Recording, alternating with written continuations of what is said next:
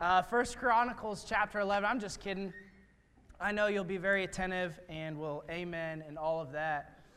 Because it's proven that the more you say amen, the less the preaching time becomes. So First Chronicles chapter 11, and uh, we'll be in the first 18 verses. We won't spend a lot of time, but we will cover uh, them very quickly.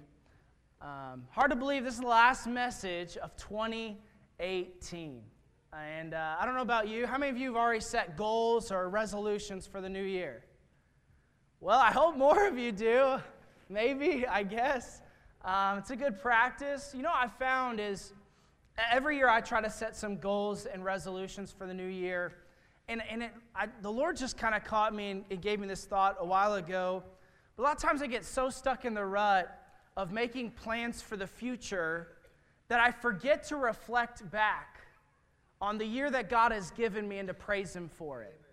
And so I hope this morning that just for a few minutes, here's what we're going to do we're going to review and then we're going to rejoice. And I hope that as a church together, we can look back on our 2018 um, and your personal 2018, and you can review what God has done, and then you can rejoice in who God has used in your life. We're going to look at First Chronicles chapter 11, kind of a unique passage, uh, probably not one that you've memorized as a kid or uh, as your life verse, but really First Chronicles 11 gives us a summary of some of David's greatest accomplishments in the first half of his life. And so the chapter opens up in verses 1 through 9 with two different monumental achievements by David. In verses 1 through 3, it talks about how all of the leaders of Israel unified around David's leadership and anointed him as the king. Look at verse number 1 with me. It says, Then all Israel gathered themselves to David unto Hebron, saying, Behold, we are thy bone and thy flesh. And moreover, in time past, even when Saul was king, thou wast he that leddest out and broughtest in Israel. And the Lord thy God said unto thee, Thou shalt feed my people Israel, and thou shalt be ruler over my people Israel. Therefore came all the elders of Israel to the king to Hebron, and David made a covenant with them in Hebron before the Lord, and they anointed David king over Israel according to the word of the Lord by Samuel. Now you have to understand that while First Chronicles doesn't spend a lot of time on all of the struggles that led up to this moment, what happened in verses 1 through 3 is a monumental achievement in David's life. In fact, David spent 15 years or so from when he was anointed king by Samuel as a boy, all the way up to the time which happened in this passage. He's probably about 30 years old. He spent 15 years waiting for this moment.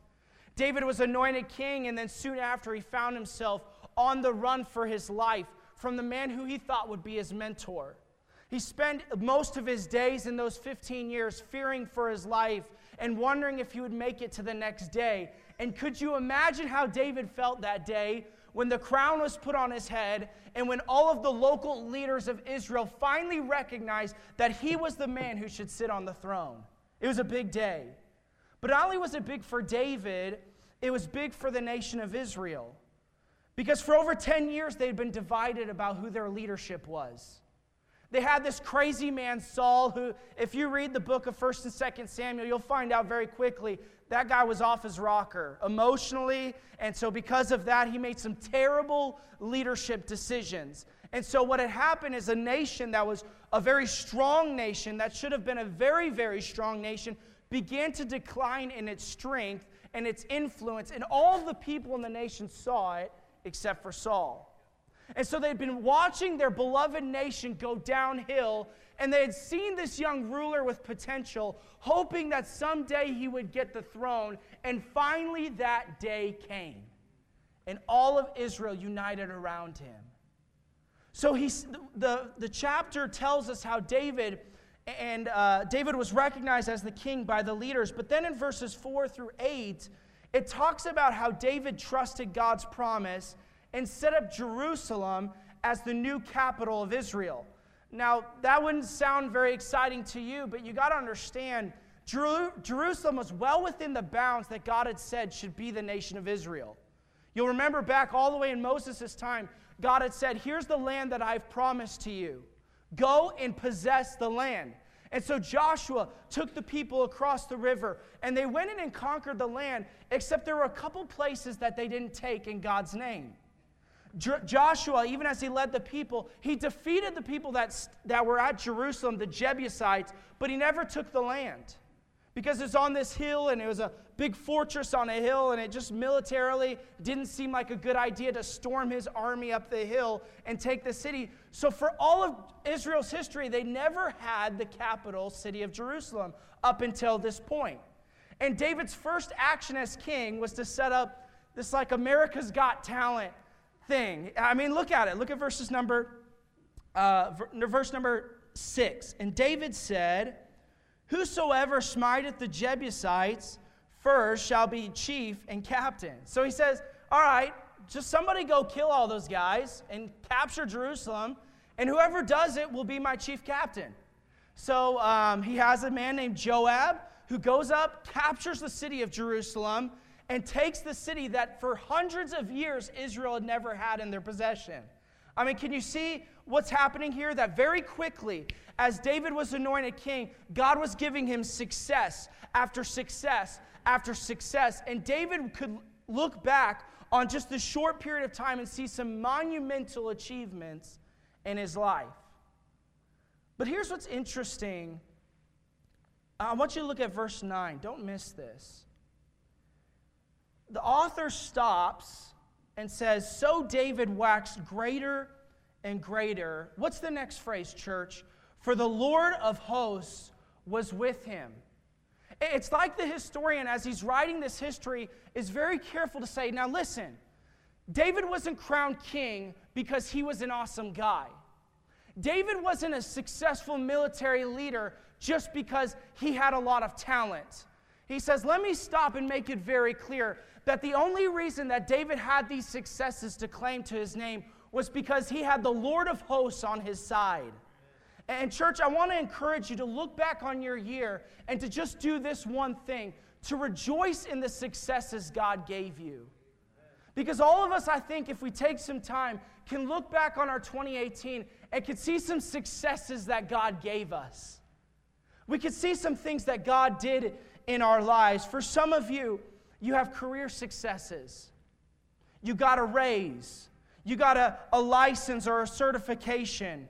You started a new career, you got a promotion, or you reached a milestone in your career. Some of you can look back and you can see some family accomplishments. You had a baby, your kid started school, your child accepted Jesus. God added to your family a child or a grandchild or one of your kids who maybe was out of church made a spiritual breakthrough and is back in God's house. Maybe some of you have some spiritual accomplishments. You got saved. You joined the church. You led somebody to Christ. You taught a Sunday school class. You joined a ministry or you read your Bible more than you ever had before. Hey, listen, whatever blessings came your way, I want to encourage you to rejoice in the successes God gave you this year. And to not just think that it was you who did it but to understand that it wasn't just your talent or wasn't just your strength or your health or your know how, that all of that, behind all of your successes, was the Lord of hosts who was on your side and was empowering you the entire way through. I want to encourage you to rejoice in the successes God gave you. But here's the second thought, church. From verses 10 through 19, I want to encourage you to do this. I want you to rejoice in the people who strengthened you. Look at verse number 10. It's like there's this spiritual overture that he gives in verse 19, 9. And then here's verse 10. And these also are the chief of the mighty men whom David had, who strengthened themselves with him in his kingdom and with all Israel to make him king. It's like he gives some military roll call. He talks about David's spiritual accomplishments, how God was with him, then he starts talking about these random military leaders. But, but I want you to pay attention to this because this isn't written in chronological order. And there's a reason that the author did that. Because here's what he's saying He's saying that David didn't make it to the throne by himself. That behind David, specifically, was a group of 30 military, mighty men who were with David throughout his whole journey. And if it wasn't for those men, David wouldn't have made it to the throne. That a lot of times we think about how God is empowering us and blessing us in our life, but I think sometimes we forget that some of those present ways God is with us is through the people that surround us. That God blesses us in the greatest ways through the people He puts in our lives. And so He talks about in verses 10 through 14 how these three particular mighty men, look at um, verse number 13. And he was with David at Pasdammim, and there the Philistines were gathered together to battle, where was a parcel of ground full of barley. And the people fled from before the Philistines, and they set themselves in the midst of that parcel and delivered it and slew the Philistines. And here's what he's saying David and, and the men were surrounded by this Philistine army, and these three men stood there with David, and they soundly defeated the Philistines that day. You know what I'm thankful for? That every success God gave me this year and every success God gave you, you can look around you and there was a support system. There was a network. There were friends. There were family that were there to strengthen you. One of the goals I had for 2018 was to ride 1,500 miles on my bike and to do two 100 mile races. And I almost got both of those goals. I had 1,438 miles on my bike. And all of you are probably, or most of you are aware of that, but probably what a lot of you aren't aware of is how pitiful my cycling season wouldn't have been, would have been without Mike Puthers. Because there were a lot of days that I got up at dumb 30 in the morning, some terrible time to be awake, and I, I went to the restroom and, and I get a text on my phone and Mike would say, You up? and I'd want to ignore it and just say no. And so many days when I didn't want to ride my bike, I had somebody there to strengthen me and to get my rear out of bed and to get it on the bike and work out for once in my life. You know, I'm thankful for is that all of us can look around us and there are people who ride alongside of us, aren't there? That, that every successful career accomplishment, there was a supportive spouse that every spiritual accomplishment, yes, your child accepted Jesus, and that was primarily probably because of your influence in the home, but there's a support system of Sunday school teachers and spiritual leaders in our church, and a pastor, and our co pastor, and all sorts of people that are influencing your child towards Jesus. And you can look at all sorts of accomplishments in your life. And, church, let me encourage you to thank God for the people who strengthened you because they were there for you. You know, some of us can look back on our year and, and we might think that maybe this chapter is a little unrealistic because it just highlights all the good times in David's life. In fact, it does. It, First Chronicles leaves out a lot of the struggles that we know of in David's journey to the throne. But when the author starts talking about these mighty men, in verses 15 through 19, he starts talking about not only how they strengthened David in victory, but how they strengthened David in the valley. Look at verse number 15. It, it talks about now three of the 30 captains went down to the rock to David into the cave of Adullam, and the host of the Philistines encamped in the valley of Rephaim. And it begins to tell this story of how David's trapped in a cave, fearing for his life, and I don't know exactly how it worked out. Maybe they were around a campfire. And David just blurts out, maybe by accident, Man, I would love some Bethlehem spring water. Now, I don't know if it was like Fiji water or some other fancy pants water that's out there. I don't know what was special about the Bethlehem spring water, but David wanted some. And most people would say, Well, that's cool, David. Maybe when we're not in trouble and fearing for our lives, we might get a drink of that water. But then the verses talk about how these three mighty men took this royal request as a command. And they said, You know what, David, we're going to risk our lives, penetrate the front line of the Philistine army, and get you a cup of Bethlehem spring water. Now that sounds crazy, doesn't it? It gets a little more crazy. So they go get this Bethlehem spring water, they bring it back to David, And I don't know about you, if I risk my life to get David a cup of water, I'd at least want to see a pleasant expression. I'd at least want him to say, ah, what a great drink of water. But David doesn't do that. David does something totally weird. Look at verse 18 at the end. They took it and brought it to David, but David would not drink of it and poured it out before the Lord. Now, okay, you're, you're bored with the Bible apparently. He took the water they risked their lives to get and he poured it out on the ground in front of their face.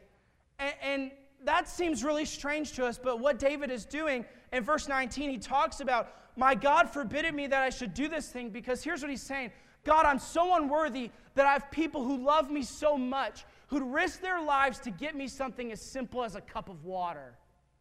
And none of us will understand why David would pour out, pour out the water before his friends. But I think all of us in here this morning understand that we're unworthy of the people God puts in our lives.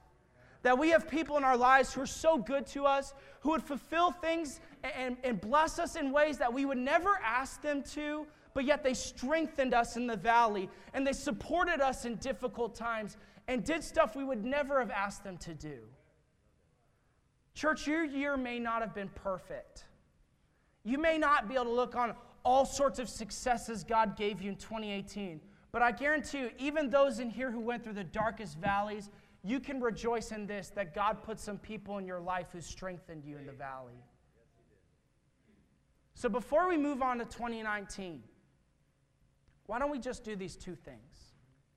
Why don't we rejoice in the successes God gave us and rejoice in the people who strengthened us?